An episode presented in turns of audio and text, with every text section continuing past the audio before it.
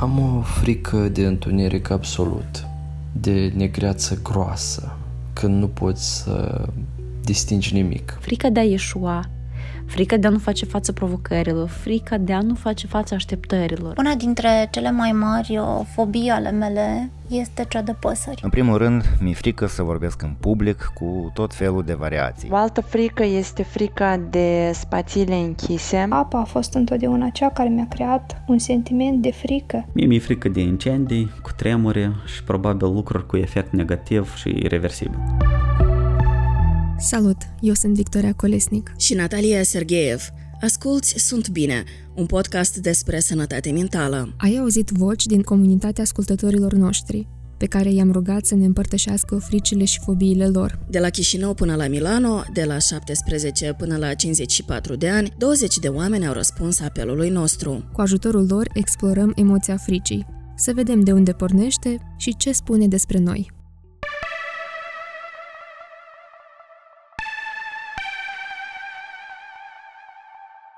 De când se ține minte, Ecaterina simte frică în preajma apei. E cuprinsă de fior de fiecare dată când e aproape de un bazin sau de mare. Ecaterina are 32 de ani și e stabilită la Milano. Își amintește cu precizie momentul când această fobie s-a înrădăcinat în viața ei, de parcă s-ar fi întâmplat ieri.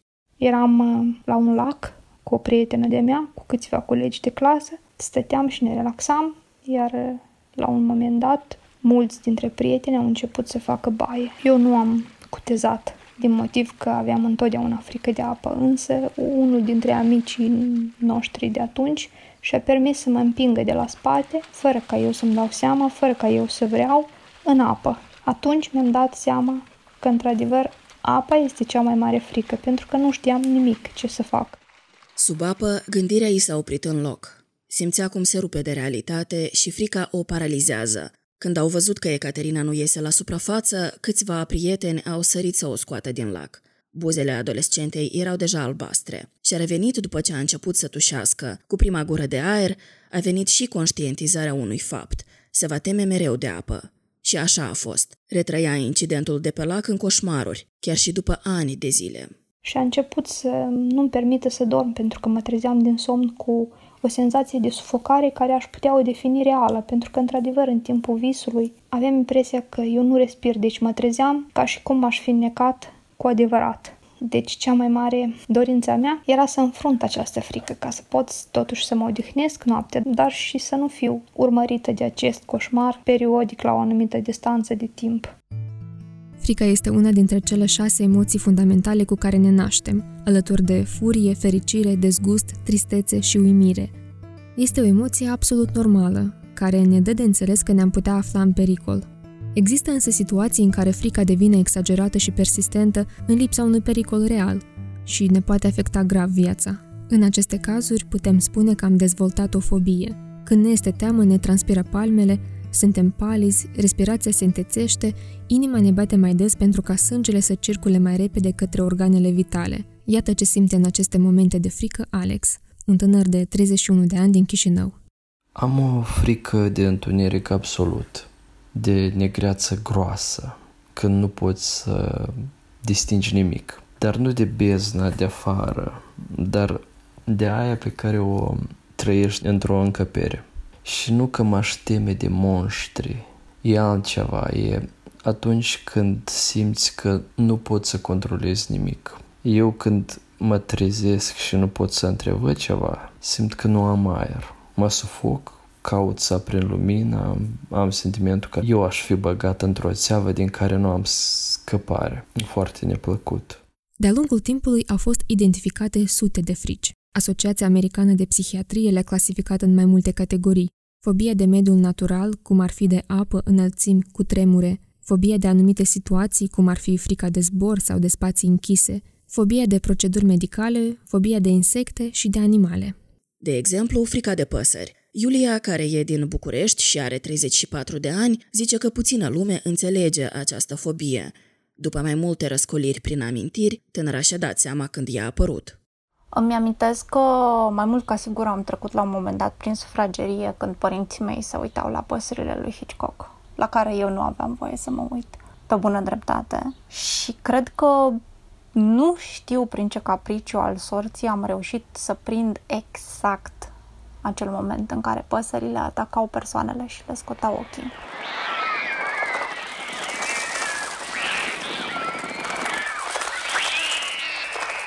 Și cred că momentul acela a rămas cu mine. Frica s-a sedimentat după ce verișorul ei, alături de care a crescut, a început să arate tot soiul de ciudățenii, inclusiv porumbei morți, pe care îi găsea în jurul blocului. S-a dovedit prea mult pentru mintea unei fete de șapte-opt ani. Au început să o chinuie coșmaruri în care păsările o urmăreau, o torturau și se transformau în monștri de sub pat.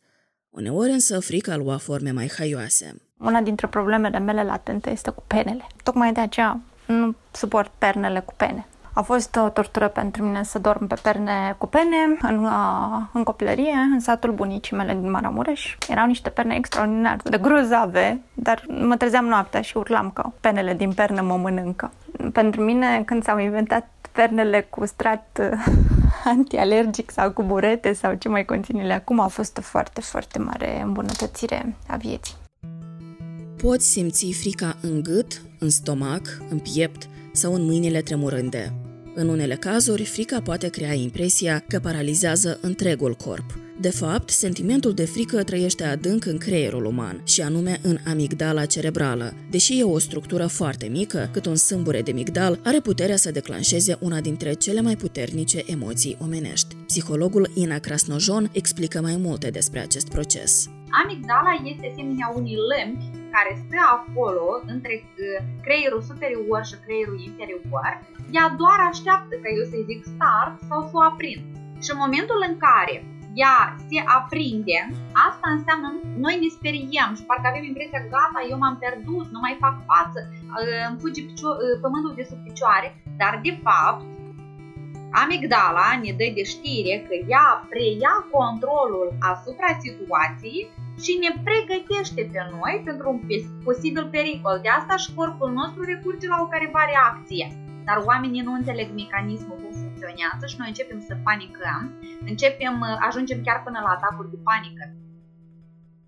Lămpile din creierii lui Alex și Andrei se aprind la vederea unui câine. Ambii au peste 30 de ani și pentru ambii ieșirile în oraș înseamnă o grijă în plus – Alex Bunăoară e gata să înconjoare cartiere întregi, dacă asta înseamnă un risc mai mic de a întâlni câini, iar uneori poate trece neregulamentar strada ca să evite un patruped. Cred că am observat, o, am observat această frică la mine când trăiam la țară, satul Rădoaia, și nana mă trimitea la altă nana să aduc uh, roșii. Și trebuia să merg printr-o hudiță în care fiecare gospodărie avea destul de mulți câini. Și pentru mine era un practic o, nu știu, o trecere a groazei. Și de atunci așa de tare mi s-a întipărit această frică în mine, încât eu chiar în, momentul, în momentele date nu mă pot controla. Înțelegând această frică la mine, uneori încerc, încerc să nu mă gândesc la asta. Și atunci când Beatles în cap, în speranța că frica îmi va dispărea. Pentru că eu mereu spun că la un moment dat când mergi pentru un loc mai întunecat, cum oamenii te mai înțelegi, le dai portofelul, le dai bani, dar cu un câine care fuge spre tine, nu tare că ai cum să te înțelegi. Cât despre Andrei, care, apropo, e autorul coloanei sonore a podcastului nostru, el spune că nu poate merge în siguranță cu bicicleta prin Chișinău. Îi plac câinii. Când era elev, ieșea la plimbare cu câinele vecinului, un ciobănesc german mai înalt decât dânsul. A început să-i fie teamă după ce a fost atacat de doi câini. Acum, Andrei încearcă să-și facă plimbările pe bicicletă mai sigure. Am citit o mulțime de sfaturi despre ce să faci atunci când te atacă un câine și chiar dacă le știu pe toate, strategiile și curajul meu sunt testate când uh, ridic vrândeal cu vreo 10 km la oră, iar în fața apare un câine. Am avut un caz haios, la fel pe bicicletă. Uh, la un moment dat am auzit un sunet sau mai multe sunete. Eu să încerc să simulez un fel de ceva de tipul ăsta. Când am întors capul, cred că alergau vreo 4-5 de urma mea. Alergau atât de repede că nici nu aveau uh, putere să latre. Atunci am avut noroc că era drum drept și aveam și eu vreo 35-40 la oră. Pe viitor vreau tot mai rar să înconjur câinii, mai ales că mie tare îmi plac și ei sunt foarte cute.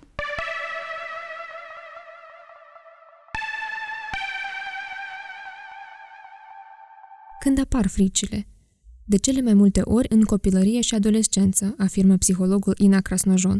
Contează foarte mult modul nostru de a gândi. care sunt schemele noastre cognitive pe care le-am construit noi până la vârsta de 18 ani.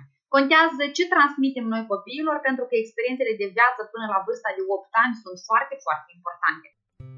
Fricile dezvoltate în copilărie și adolescență pot fi tranzitorii, însă dacă o frică severă s-a strecurat în viața de adult, este mai puțin probabil să dispară de la sine. Frica poate apărea și ca urmare a unei traume, cum s-a întâmplat în cazul Anei Maria, care se teme de oamenii agresivi din cauza tatălui ei violent. De când sunt mică, țin minte că el se comporta foarte urât, uneori chiar și nu am dormit acasă pentru că era imposibil. Și țin minte foarte bine o scenă care m-a marcat foarte mult. Ne pregăteam pentru un teatru social și coordonatorul mi-a propus să fiu în calitate de mamă și trebuia să ridic vocea la copil pentru că ceva făcuse incorrect și atunci când coordonatoarea mi explica cum să ridic vocea, cum să vorbesc, eu am izbucnit toată în plâns și nu mai eram în stare să duc până la capăt aceast, acest task și până la urmă nu am mai fost eu părinte în acea scenă de teatru și mereu când mi-aduc aminte de acea scenă am așa emoții negative. Totul s-a schimbat într-o zi, când Ana Maria, mama ei și cele două surori au decis să plece de acasă. A fost uh, o zi foarte complicată din punct de vedere psihologic, pentru că de dimineață noi eram în Mahala la o prietenă și mama a rămas singură acasă cu tatăl. Tatăl era beat de dimineață și um, a supus o violenței fizice și noi când ne-am întors acasă, deci ea nu era într-o stare foarte bună. A fost, a fost o decizie foarte rapidă, da? Fetele, deci uite, noi ne ducem de acasă acum pentru că așa nu, se, nu mai poate continua. Și ne-am luat strictul necesar ce am reușit, hainele, pentru că el nici nu ne permitea să ieșim din casă. Și am alergat și am uh, evadat, să spun așa. Acum mă simt mult mai în siguranță și fericită pentru noi toate. Revenim în curând.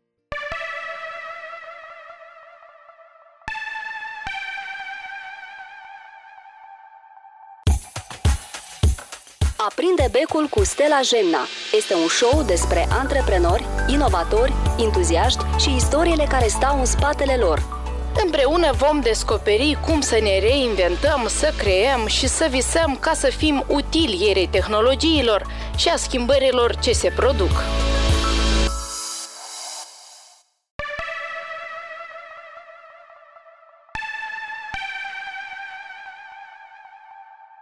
E uman să avem frici.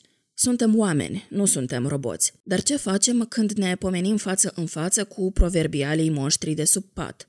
Unii dintre ascultătorii noștri cu care am discutat au ales să conviețuiască cu temerile lor. Alții au decis să le ascundă în cele mai întunecate cotloane ale conștiinței, dar au fost și câțiva care au vrut să-și înfrunte fobiile. Le țineți minte pe Iulia și pe Ecaterina, despre care vă povesteam la început? Una dintre femei are frică de apă, iar cealaltă de păsări. Iată ce au întreprins ca să treacă peste fricile lor și ce au aflat despre sine între timp. Am fost într-un an la Festivalul Medieval de la Sighișoara, în care veneau uh, tot felul de expozanți și uh, au venit și niște oameni care cresc și adăpostesc de fapt salvează păsări rănite sau pierdute și le cresc și le adăpostesc. Păsări de pradă, huhurezi, bufnițe, ereți, ulii și altele asemenea și uh, puteai să pui mâna pe ele cu o mănușă specială din aceea de crescător de șoim. Și am reușit să fac asta, am reușit să fac asta cu o bufniță mică, cred, pentru că mi se părea cea mai puțin periculoasă dintre toate, avea ciocul cel mai puțin tăios. Am rezistat, cred, câteva minute, poate nu minute, minute e exagerare, câteva zeci de secunde și apoi bufnița care era un pui, de fapt, să speria ce a început să bată din aripi. Pentru mine a fost un moment absolut îngrozitor. Nu pot spune că mi-am vindecat această fobie, deși acum, când mă gândesc intens, pot să-mi dau seama de unde până unde. Pur și simplu, dacă văd uh, un porumbel, trec pe partea cealaltă. Paradoxal, logica a fost ca să înving frica de apă, anume prin not. Deci, primul pas mic, mic, mic a fost să mă înscriu la un curs de not da, am învățat să not, însă frica de apă, totuși puțin puțin se mai manifestă. Însă nu o să permit niciodată ca o frică să-mi controleze viața, deci am să continui până când o să mă simt în apă la fel ca și cum mă simt pe uscat. Ceea ce au făcut Iulia și Ecaterina instinctiv este o tehnică de terapie, cunoscută ca expunere gradată. Deși nu este o metodă plăcută, fiindcă presupune eforturi pentru a păși în afara zonei de confort, anume expunerea gradată ajută să treci peste frici, fobii și anxietăți, consideră Ina Crasnojon. E normal să ne îngrijorăm, dar cel mai bine e să știm ce fac eu cu gândul care îmi declanșează emoția. Cel mai potrivit este să se expună gradat la mediul social ca să se convingă că nimic grav nu mi se întâmplă. Este normal să avem frici, spune psihologul Ina Krasnojon, dar nu trebuie să trăim cu ele în fiecare zi. Dacă starea de frică ne domină și durează mai mult de șase luni, este cazul să cerem ajutorul unui specialist. Așa a procedat și Alexandra, o tânără de 27 de ani din Cluj, care s-a adresat la psiholog atunci când frica ei de a nu reuși în viață s-a transformat într-o anxietate constantă. Se întâmpla acum câțiva ani, când găsise jobul perfect. Practic, pentru orice greșeală de editare pe care am făcut-o, din lipsa de experiență, se urla la mine zilnic, efectiv, persoanei îi se umflau venele de pe gât de cât de tare urla și aveam senzația că tremur geamurile. Crescând într-o familie unde scandalul și abuzul emoțional erau la ordinea zilei, m-au trigăruit uh, aceste comportamente și frica și anxietatea mă copleșau și nu puteam uh, să fac altceva decât să stau și să înghit. Terapia pentru anxietate a ajutat-o pe Alexandra să înțeleagă că are o voce și trebuie să lupte pentru ea însăși. M-am simțit uh, încurajată de terapie și am început la servici să comentez înapoi, să mă apăr și să lupt pentru valorile mele și să cer respect. La scurt timp, după ce am început aceste mici lupte, uh, mi-am dat demisia.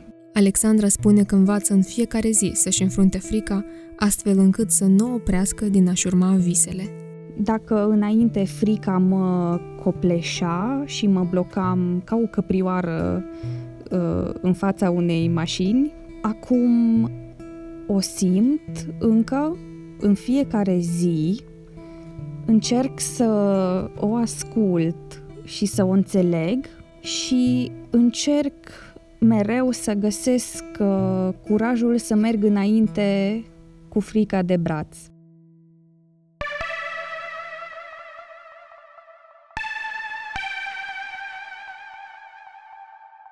Este foarte bine să vorbim despre fricile noastre, spun psihologii. Dacă un om apropiat ne ascultă și ne validează emoțiile, ne simțim mai puțin singuri. Din nou, Ina Crasnojon.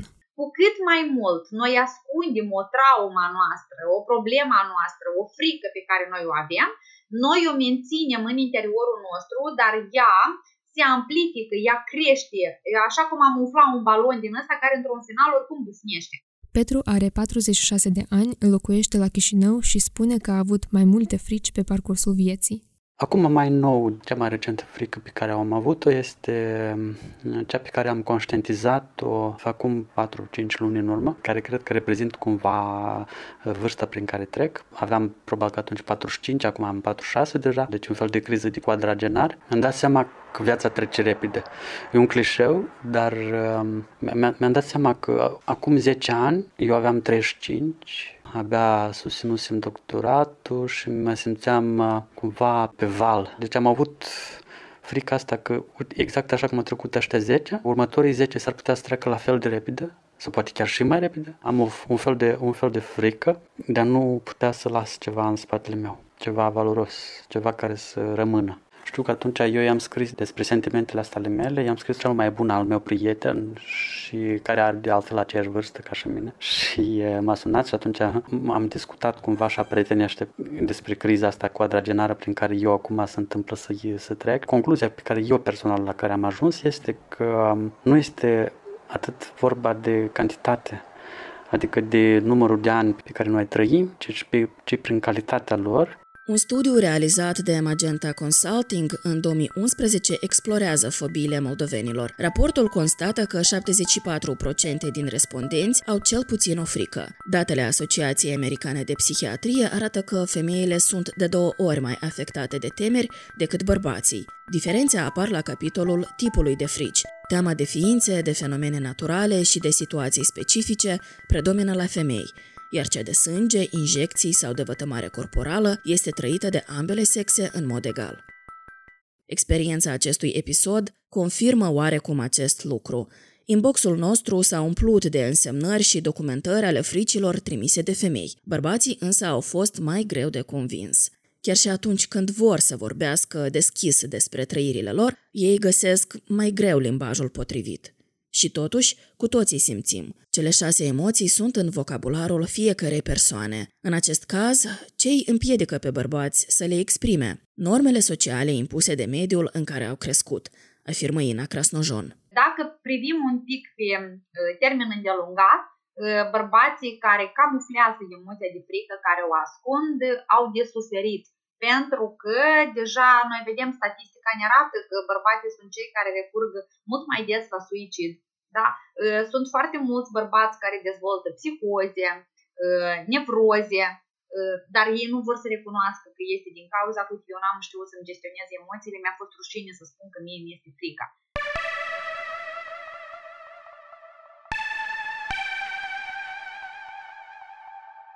Și fiindcă e important să vorbim despre fricile noastre, vrem să vă spunem un pic despre noi. Mi-e frică să mă aflu în mijlocul unor mase largi de oameni, din care să nu pot ieși.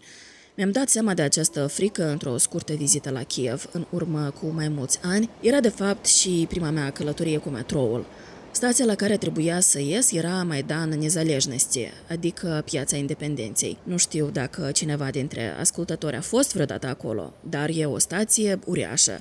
Cel puțin așa mi-a părut mie. E foarte adâncă și are o singură ieșire. Era o seară de decembrie geros. Călătorii se grăbeau să ajungă pe la casele lor. Când am ieșit din tren, această mare de oameni pur și simplu m-a luat cu ea. Țin minte cum picioarele mi se mișcau fără voie înainte, iar eu ridicam capul spre podul tunelului și căutam aer, fiindcă simțeam că mă sufoc. Credeam că nu mai ajungem la ieșire. Chiar și ridicarea pe scara rulantă a durat o veșnicie. Într-un final am ieșit din metrou chiar în mijlocul pieței, care era ocupată de protestatarii Euromaidanului. Cred că surpriza de la vederea protestatarilor și aerul răcoros m-au adus cumva cu picioarele pe pământ și mi-am revenit. Chiar și acum îmi amintesc de panica aia din metrou, dar în mod curios nu am mai simțit-o în subterane. Poate fiindcă le-am îndrăgit mult de atunci. M-a speriat, cred, lipsa controlului, că nu știam unde mă duce marea aia de corpuri aflată la zeci de metri sub pământ. Apropo, exact după ce am plecat spre Chișinău, au început violențele pe Maidan, așa că putea fi mai rău. Mie mi-este frică să zbor.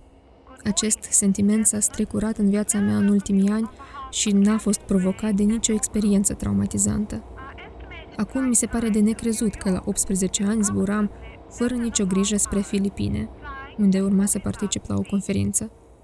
Acum, aproape 10 ani mai târziu, situația e complet diferită. Mă pregătesc mental de zbor cu vreo două săptămâni înainte.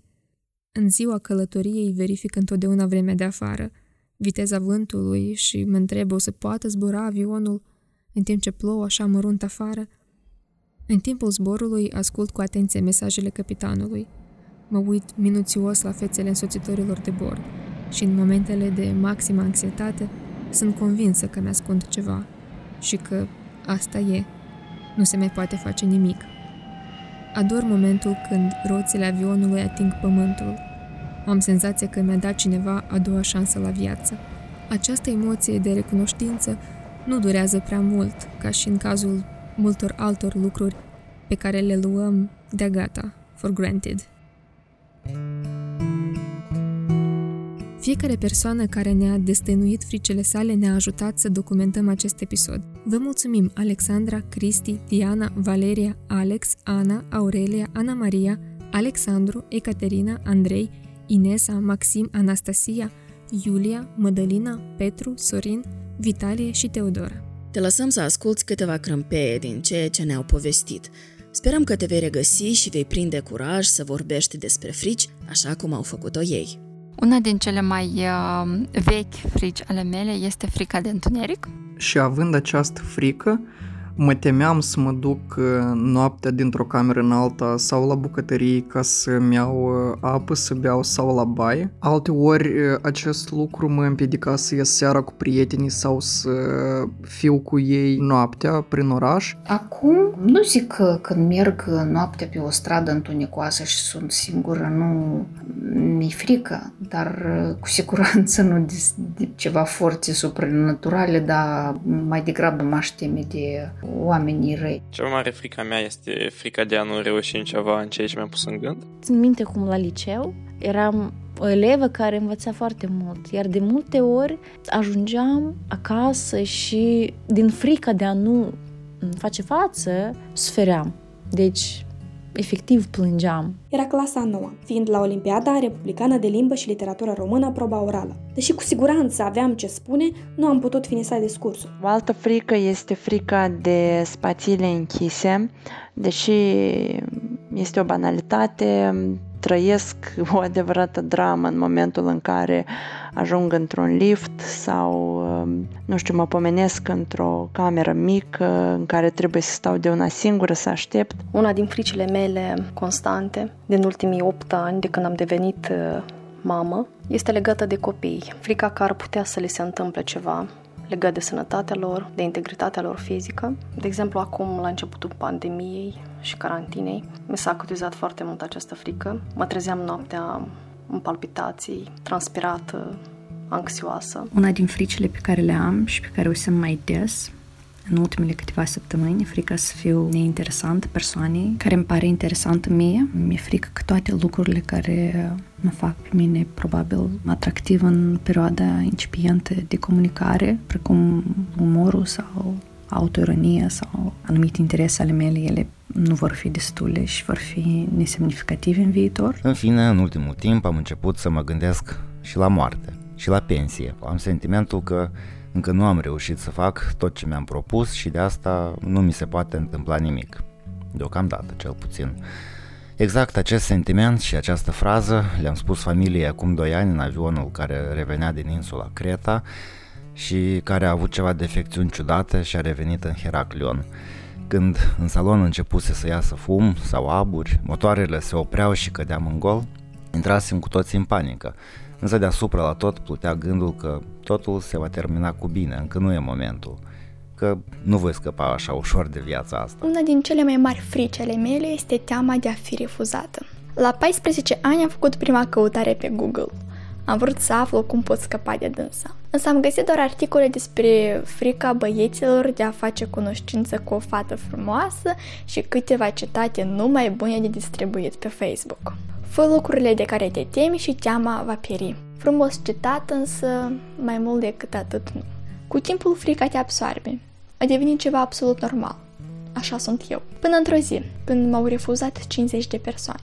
Eram la primul meu serviciu, funcția contabil, și trebuia să fac acte de verificare, adică să telefonez contabilii și să verificăm soldurile. Am zis că voi fi amabilă, însă răspunsul era cam același. Nu, nu pot acum, sunt ocupată. După 40 de nu sunt ocupată, realizez că deja te-ai făcut de rușine atât de mult că nu mai contează, te va refuza sau vor accepta. Și asta mi-a dat curaj. M-am gândit mult după asta la ceea ce s-a întâmplat și am încercat să găsesc cuvintele potrivite pentru a descrie. Și atunci m-am întors la acel citat frumos de acum patru ani. Fă lucrurile de care te temi și teama va pieri. Dacă ai nevoie de ajutorul unui specialist, îți recomandăm să apelezi la Centrul Comunitar de Sănătate Mentală din localitatea ta. Serviciile sunt gratuite. Găsești lista tuturor centrelor pe site-ul nostru suntbine.md. Tot acolo găsești alte resurse, informații și episoade anterioare ale podcastului nostru. Scrie-ne un mesaj la adresa de e-mail suntbinepodcast.gmail.com și spune-ne cum ți s-a părut acest episod sau dacă ai sugestii de povești. Suntem pe Facebook, YouTube, Instagram și Odnoclasnicii. Găsești podcastul Sunt Bine pe Apple Podcasts, Google Podcasts și pe toate platformele majore de distribuție. Ai ascultat Sunt Bine, un podcast despre sănătate mentală. Au fost Natalia Sergeev și Victoria Colesnic. Inginerul nostru de sunet genial e Alexandru Ianciu. Ilustratoarea noastră minunată e Ana Grigorovskaya. Redactorul nostru drag este Alina Țurcanu. Mulțumiri speciale lui Andrei Teacă și Lilian Severin pentru coloana sonoră. A mai contribuit Tudor Bologan, care ne ajută să menținem site-ul în viață. Pe sondbine.md găsești și versiunea în limba rusă a textului acestui episod, tradus de Iulia Mihailova. Podcastul Sunt Bine face parte dintr-un proiect mai larg de promovare a sănătății mentale, implementat de rețeaua de educatori de la Egal la Egal YPIR Moldova. Acest episod a fost realizat cu sprijinul Biroului de Cooperare al Elveției în Republica Moldova. Opiniile exprimate ne aparțin și nu reflectă neapărat punctul de vedere al donatorilor. Mulțumiri speciale partenerului nostru de documentare, proiectul Mensana, suport pentru reforma serviciilor de sănătate mentală în Moldova. Ne auzim în august. Pe curând!